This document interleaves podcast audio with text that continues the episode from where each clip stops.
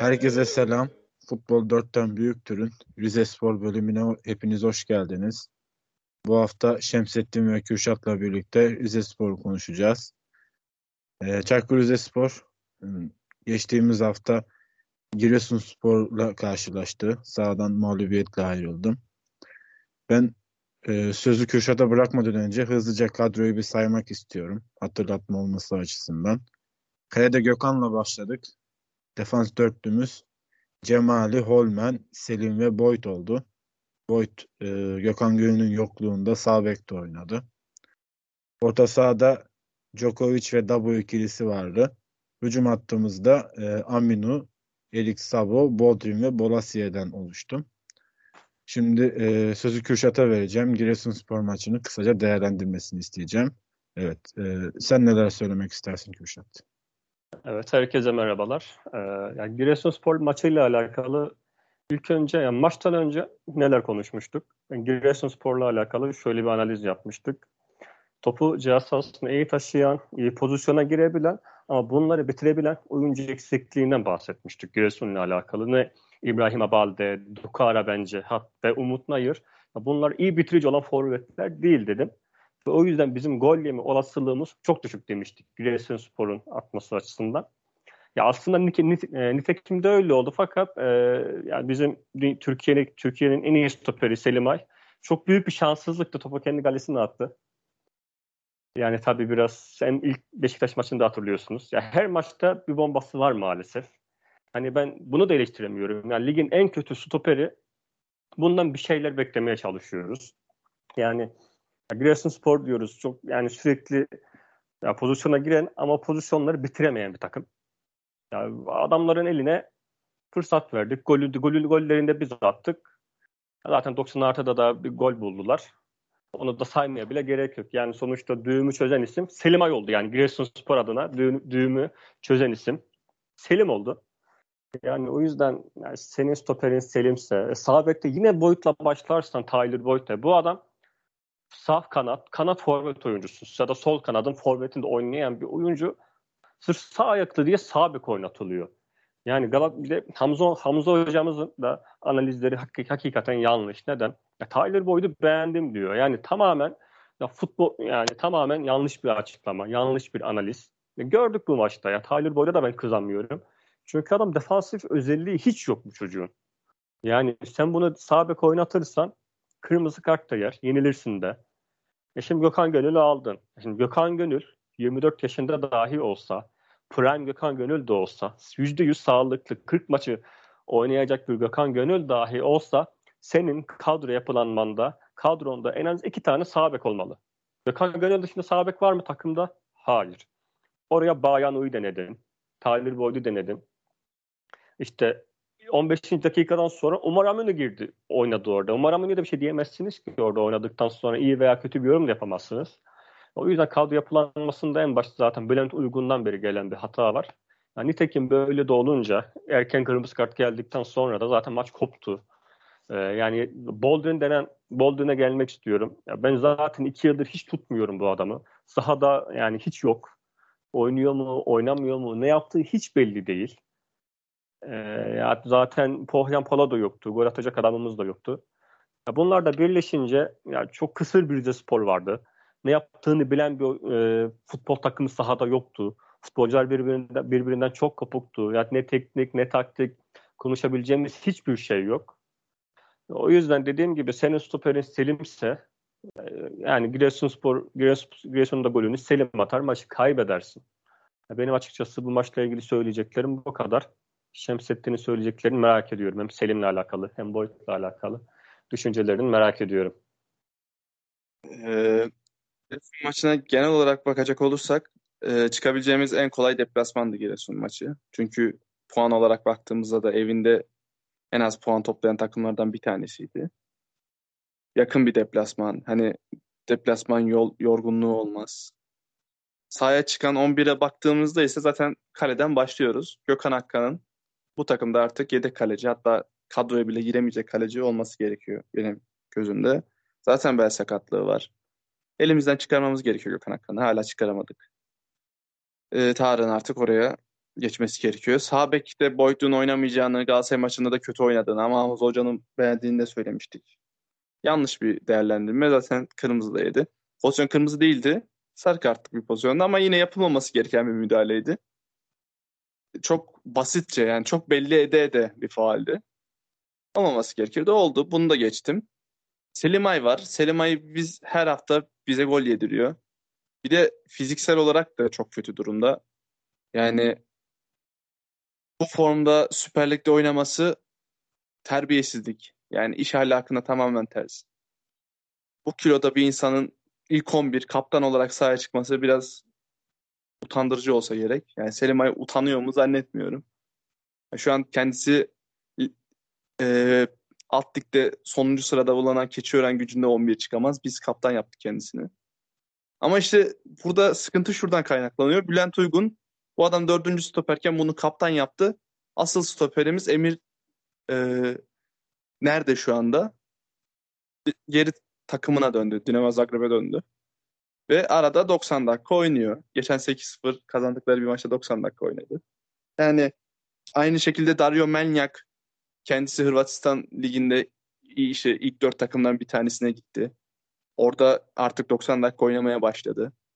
Ve yani bu adamları biz böyle mahvettik yani. Gözden düşürdü önce Bülent Uygun. Yedek bıraktı, küstürdü. Sonra da gönderdi. Yerine şimdi Cemali'yi oynatıyoruz. İki golle Cemali'nin hatası var. İki golle Selim'in de hatası var. Ee, bunlar kesinlikle Bülent Uygun'un eseri. Ya Menyak gönderilecek adam değil. Bir de üstüne para verip gönderilecek adam değil. Aynı şekilde Emir de öyle. İşte sol bekte kim oynayacak diye düşünüyorum. Sol bek Süper Lig standartında bir tane sol bekimiz yok. Üç tane sol bekimiz var. Yani hiçbir Süper Lig standartında değil. Orta saha bolluğu çok fazla.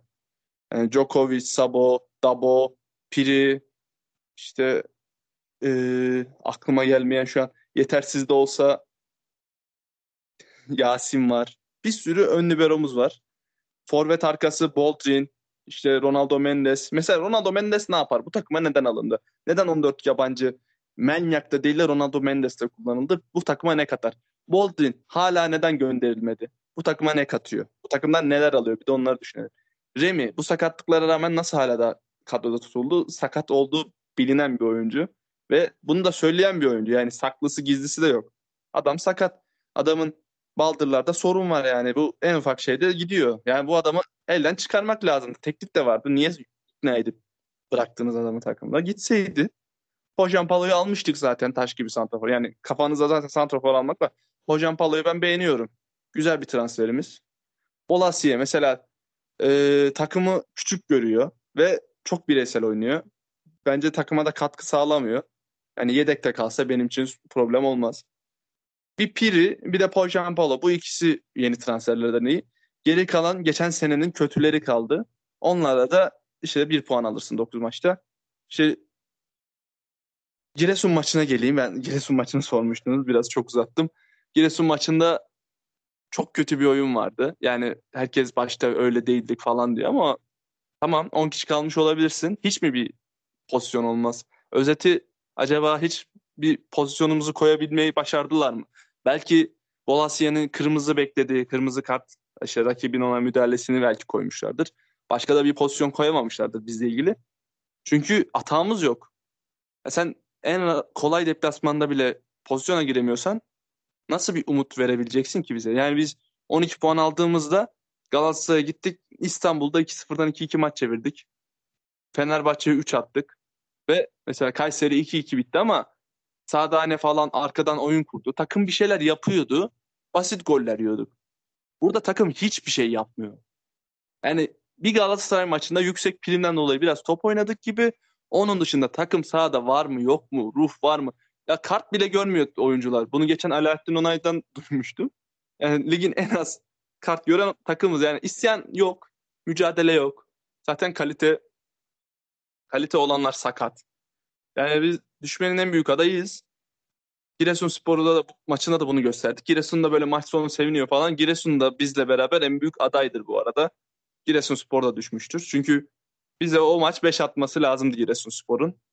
Bize sadece o maç 2 gol atan takım da düşer. Bunu da söylemiş olayım. Sözü ben tekrar Yusuf'a bırakayım. Ben de e, kısaca Giresunspor maçını biraz değerlendireyim o zaman. Ardından Kasımpaşa maçına geçelim. Giresunspor maçı e, kırmızı karta kadar aslında dengede giden bir maçtı. Hani e, Selim de kendi kalesine gol atmasaydı ben maçın 0-0 biteceğini inanıyordum. Çünkü Giresunspor çok beceriksiz bir takım. Yani e, Şemsettin'in de söylediği gibi yani onlar da bu ligden düşme adaylarının başında geliyor. İşte Rize, Göztepe, Giresun. E, bu üç takımın ikinci yarıda da gerçekten işleri çok zor. E, Giresunspor maçında bir umudumuz vardı. Hani belki takım bir reaksiyon gösterir de e, belli bir şeyleri iyi oyun sahaya koyamasa bile en azından 3 puanı alır diye düşünüyorduk. Maçtan önce yaptığımız yorumlarda ancak olmadı. Ee, oyunla alakalı söyleyecek pek de şeyimiz yok zaten. Sahaya herhangi bir futbol adına olumlu bir oyun e, sergileyemedik. Artık tüm kaderimizin Kasımpaşa maçına bağlı olduğunu düşünüyorum. Ancak e, senin de Şemsettin'in de değindiği konu benim de dikkatimi çekti. Hani sahada bir isyanın olmaması. Bu beni e, oyuna sahaya oyun koyamamızdan daha çok endi, endişelendiren bir konu. Çünkü e, bu tabloya baktığımızda sanki futbolcuların artık kafada bazı şeyleri bitirdiğini hissediyorum. Umarım öyle değildir. Umarım e, Kasımpaşa maçında en azından galibiyeti e, getirecek kadar sahaya oyun koyarlar. E, buradan yavaş yavaş Kasımpaşa maçına geçelim. Şimdi e, puan tablosuna baktığımızda Çaykur Rizespor ligin son sırasında e, 20. sırada. Hemen Çaykur Rizespor'un üstünde de e, Kasımpaşa var. Rizespor'un bir puanı var. Yani 9 maçta bir beraberlik. Kasımpaşa'nın da 6 puanı var. Arada 5 puanlık bir fark var. Çaykur Rizespor artık e, kader maçlarına çıkıyor. Ligin maalesef 9. haftası olmasına rağmen. Ve belki de en e, uygun rakibiyle bu hafta karşılaşacak. Kendisine en yakın e, per, ligde performansı düşük olan takımların Kasımpaşa ile oynayacak. Kendi sahasında. Ee, Gökhan hariç bildiğim kadarıyla kadroda bir eksiğimiz de yok. Gökhan Gönül bu hafta da oynayamayacak. Ee, kısaca Kasımpaşa maçı hakkında yorumlarınızı alalım. Ve sizden mümkünse e, hangi 11 ile Kasımpaşa maçında sahaya çıkmamız gerektiği hakkında bir e, 11'de rica edeceğim. Sırayla başlayalım. Kürşat senden başlayalım istersen. Çaykur Rizespor, Kasımpaşa hangi 11 ile sahaya çıkmamız gerekiyor? Ee, kalede ben ben de ta, e, Gökhan yerine Tarık'ın oynaması gerektiğini düşünüyorum artık yani. Sağ bekte mecburen Bayano olması gerekiyor. Başka bir seçenek benim aklıma gelmiyor. Stoper'de e, yerli sınırından dolayı Holmen ve Seyfettin diyorum. Yani Seyfettin'in form durumunu bilmiyorum ama Selim'den daha kötü olacağını düşünmüyorum. Ben kesinlikle Seyfettin olabilir diyorum. E, sol bekte yine Cemal'i oynasın. Ben Giresun'un maçında yine fena değildi diyorum. Hücum anlamında, defansif anlamda çok kötüydü. Ama hücum anlamında yine fena değildi. Bir şeyler yapmaya çalıştı. Cemal'i diyorum. Orta sahada yani burada çok kritik. Ee, yani Djokovic Piri diyorum ben yine. Orta saha ikilisi Djokovic Piri olmalı. Ee, hücum hattında solda kesinlikle Bolasiye. Sağda e, Umar Aminu for, yani Umar Aminu olur. Forvet arkasında Remi. Forvet'te Pohyan Palo. Ya Bolden kesinlikle oynamamalı. Kadroya dahi alınmamalı. Ronaldo ikinci yarı oyuna girebilir. Yani sonuçta tek, tek on numara kağıt üstünde o. Mithat Palamız vardı o gönderildi. Benim ilk 11'im bu. Maça gelirsek, maçla ilgili yorumla gelirsek ya beraberliğin bile bir telafisi yok. Yani bu maçta beraberlik bile bizim hiçbir şekilde işimize yaramaz. Ya yenil daha iyi. Öyle bir sonuç. Ya kazan nasıl kazanırız bu maçı? Yani rakibin defans hattında bir donk var iyi sayılabilecek. Ve onun dışında yani rakip defans arkasında çok pozisyon verebilen bir takım. Sol bekleri çok Eren Elmalı diye bir çocuk var. Defansif anlamda çok yeterli bulmuyorum. E, o yüzden forvetlerde Pohyan Polo'yu ne kadar iyi besleyebilirsek o kadar bizim için iyi.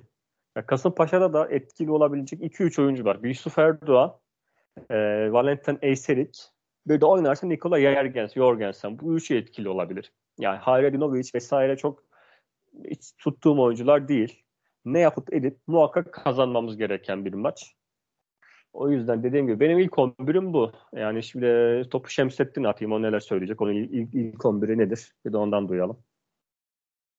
Benim de kalede Tarık var. Sağ bekte Bayyana ya da Piri var. Onda tam karar veremedim. Ee, ama Bayyana'ya koyalım hadi. Stoper'de Dabo var. Ee, şeyle beraber, Holmen'le beraber. Ben Seyfettin'i hazırlık maçlarında pek beğenmemiştim. Zaten hiçbir sürede alamadığı için bu kadar kritik bir maçta belki de ağır gelebilir ona. Sol bekte ben Emirhan'ı koyuyorum. Ee, çünkü gerçekten 88 numara Cemali'yi hiç beğenmiyorum. Yani Caner Erkin'i beğenmeyen biriyim ben. Bu Caner Erkin'den de daha kötü bir sol bek. Yani daha defansa zaten hiç yok. Ofansta da Caner Erkin kadar iyi orta kesemeyen bir oyuncu. O yüzden beğenmiyorum onu. Bari Emirhan bizim çocuğumuz oynasın. Orta sahada Piri Djokovic düşünüyorum. Ya da Piri'yi sağ oynatırsan Erik Sabo da oynayabilir. Ee, sağ kanat maalesef yerli kuralından sebep Alper Potuk ama yoksa hiç yazasım yok. Sol kanat Bolasiye. İleride de Remy e, Poşampalo, Remy gizli forvet olarak düşünüyorum. Ya bu kadro bence bir şeyler yapabilir.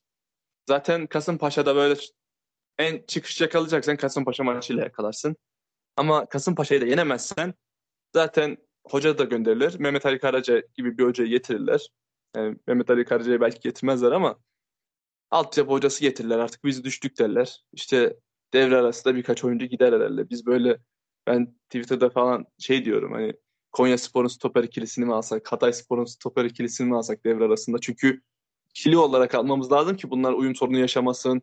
Takım bir anda çıkışa geçebilsin. Çünkü bizim iki stopere birden bir sağ bek bir sol beke ihtiyacımız bizim. Komple dörtlüyü değiştirmemiz lazım. Hatta mümkünse kaleci. Ya ama bu şartlarda nasıl hemen gelip bu kadar kritik durumda bize katkı verebilirler? Aynı takımdan gelirlerse katkı verirler. Uyum sorunu yaşamazlar. O yüzden Hatay Spor'un genç ve e, sözleşmesi uzun olan oyuncular olduğu için daha zor alırız gibi ama Konya Spor'un iki oyuncusunda sene sonu sözleşmesi bitiyor. Ocak ayında güzel bir bonservis ücreti vererek ikna edilebilir gibi Konya Spor. En azından bir kazanç sağlayabilirler. Ee, e, ben yine konudan konuya atladım. Benim 11'im bu şekilde.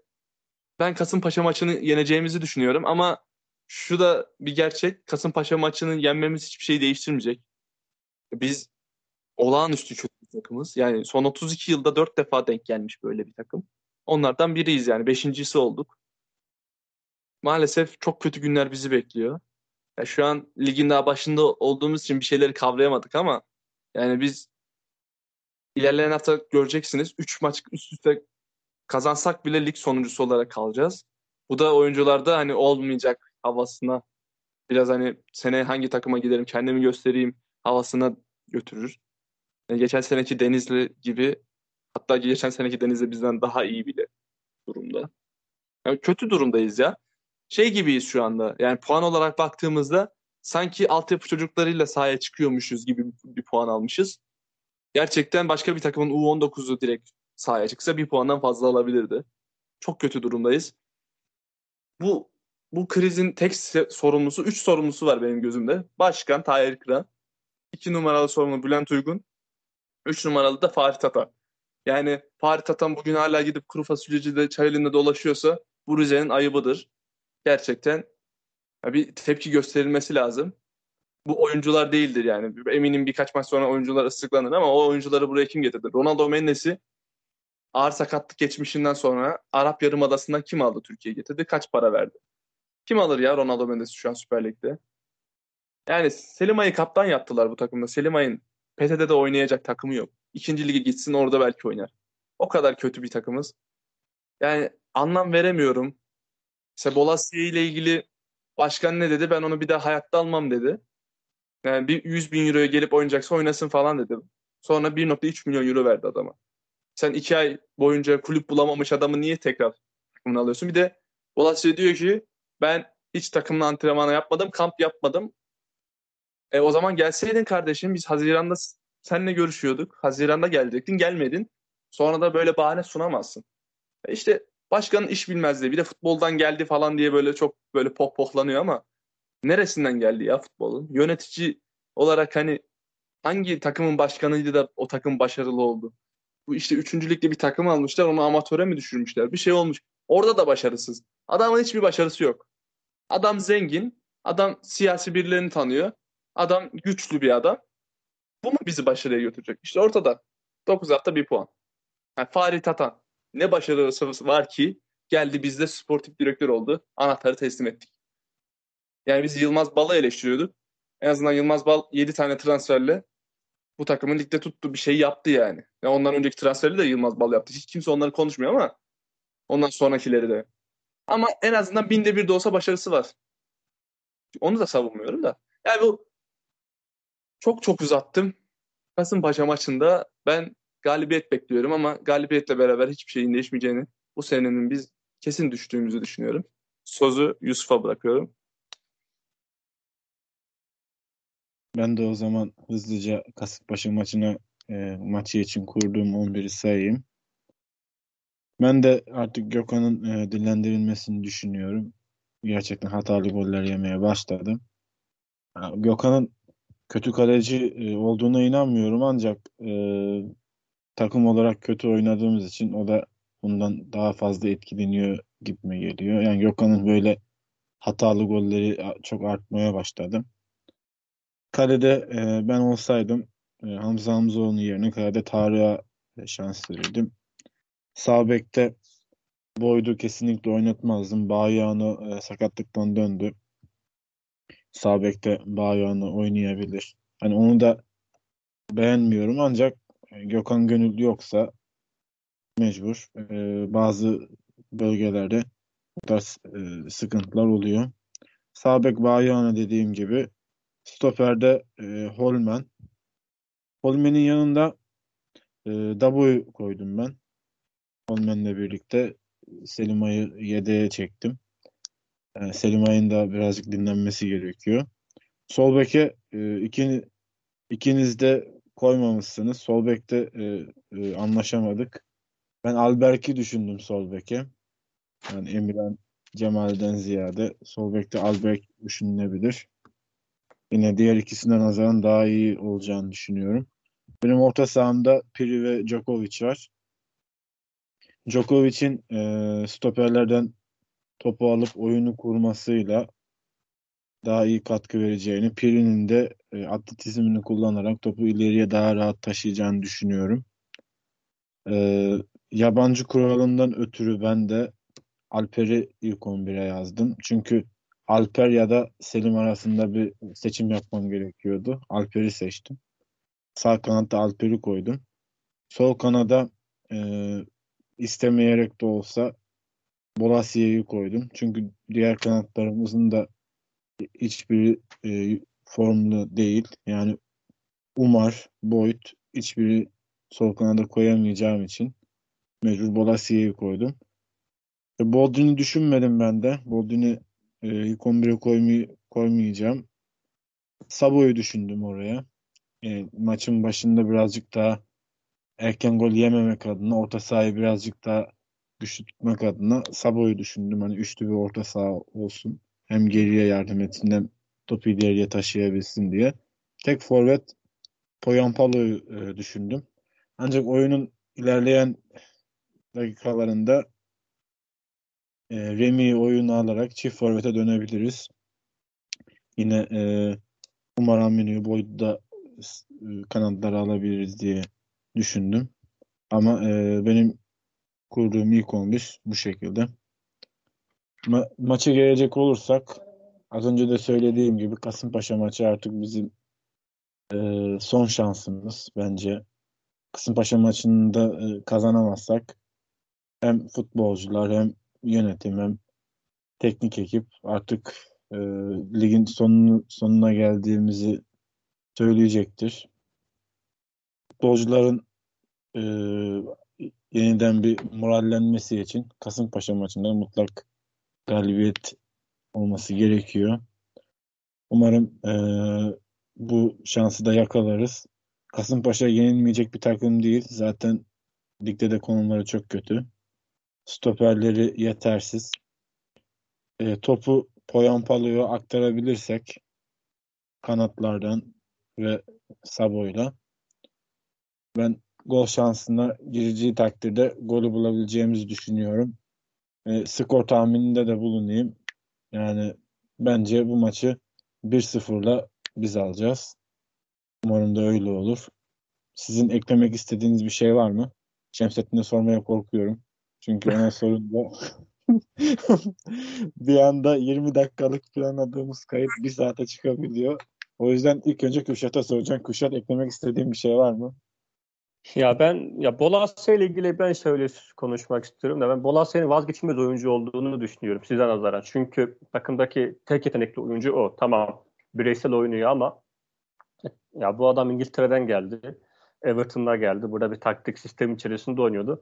Burada adam birden nereye düştüğünü şaşırdı. Adamla top, orta sahada topu veriyorsun. Ondan bir şeyler beklemeye çalışıyorsun. O da yapamaz tabii kolay kolay. O yüzden Bolasya vazgeçilmez bir oyuncu. Bence ben gol yiyeceğimizi düşünüyorum. Yine her türlü gol yiyeceğiz ama ben 2-1, 3-1 gibi ben e, skorla maçı alabileceğimizi düşünüyorum. Ama inşallah ilk golü biz yemeyiz. İlk golü yersek geçmiş olsun. Şemsettin sen ne diyeceksin? Yusuf'cum korkma fazla bir şey söylemeyeceğim. Takılıyorum ya. Söyle istediğin kadar. Kazanamayız. Pardon Yusuf bir şey mi dedi? İstediğin kadar konuş diyorum ya. Buradayız. Yusuf'a katılıyorum. Gol, ata- gol yersek başta maçı kaybederiz. Ama gol atarsak maçı kazanırız. Hatta ben 1-0'da değil farklı kazanacağımızı düşünüyorum. Ama ya dediğim gibi bu hiçbir şey değiştirmez. Biz yine sonuncu olarak kalacağız. Bayağı böyle gidecek ve oyun olarak hiçbir şey oynamıyoruz. Bu daha korkunç. O yüzden bu sene için hiç ümitli değilim. Herkese dinledikleri için teşekkür ederim. Sözü tekrar Yusuf'a bırakayım. Kapanış yapsın. Evet. Ee, dinle, buraya kadar dinlediyseniz gerçekten tekrar teşekkür ediyorum. Ee, bu bölümlük bizden bu kadar. Umarım Kasımpaşa maçından sonra güzel bir kayıt çekmek nasip olur. Şimdiden herkese keyifli dinlemeler.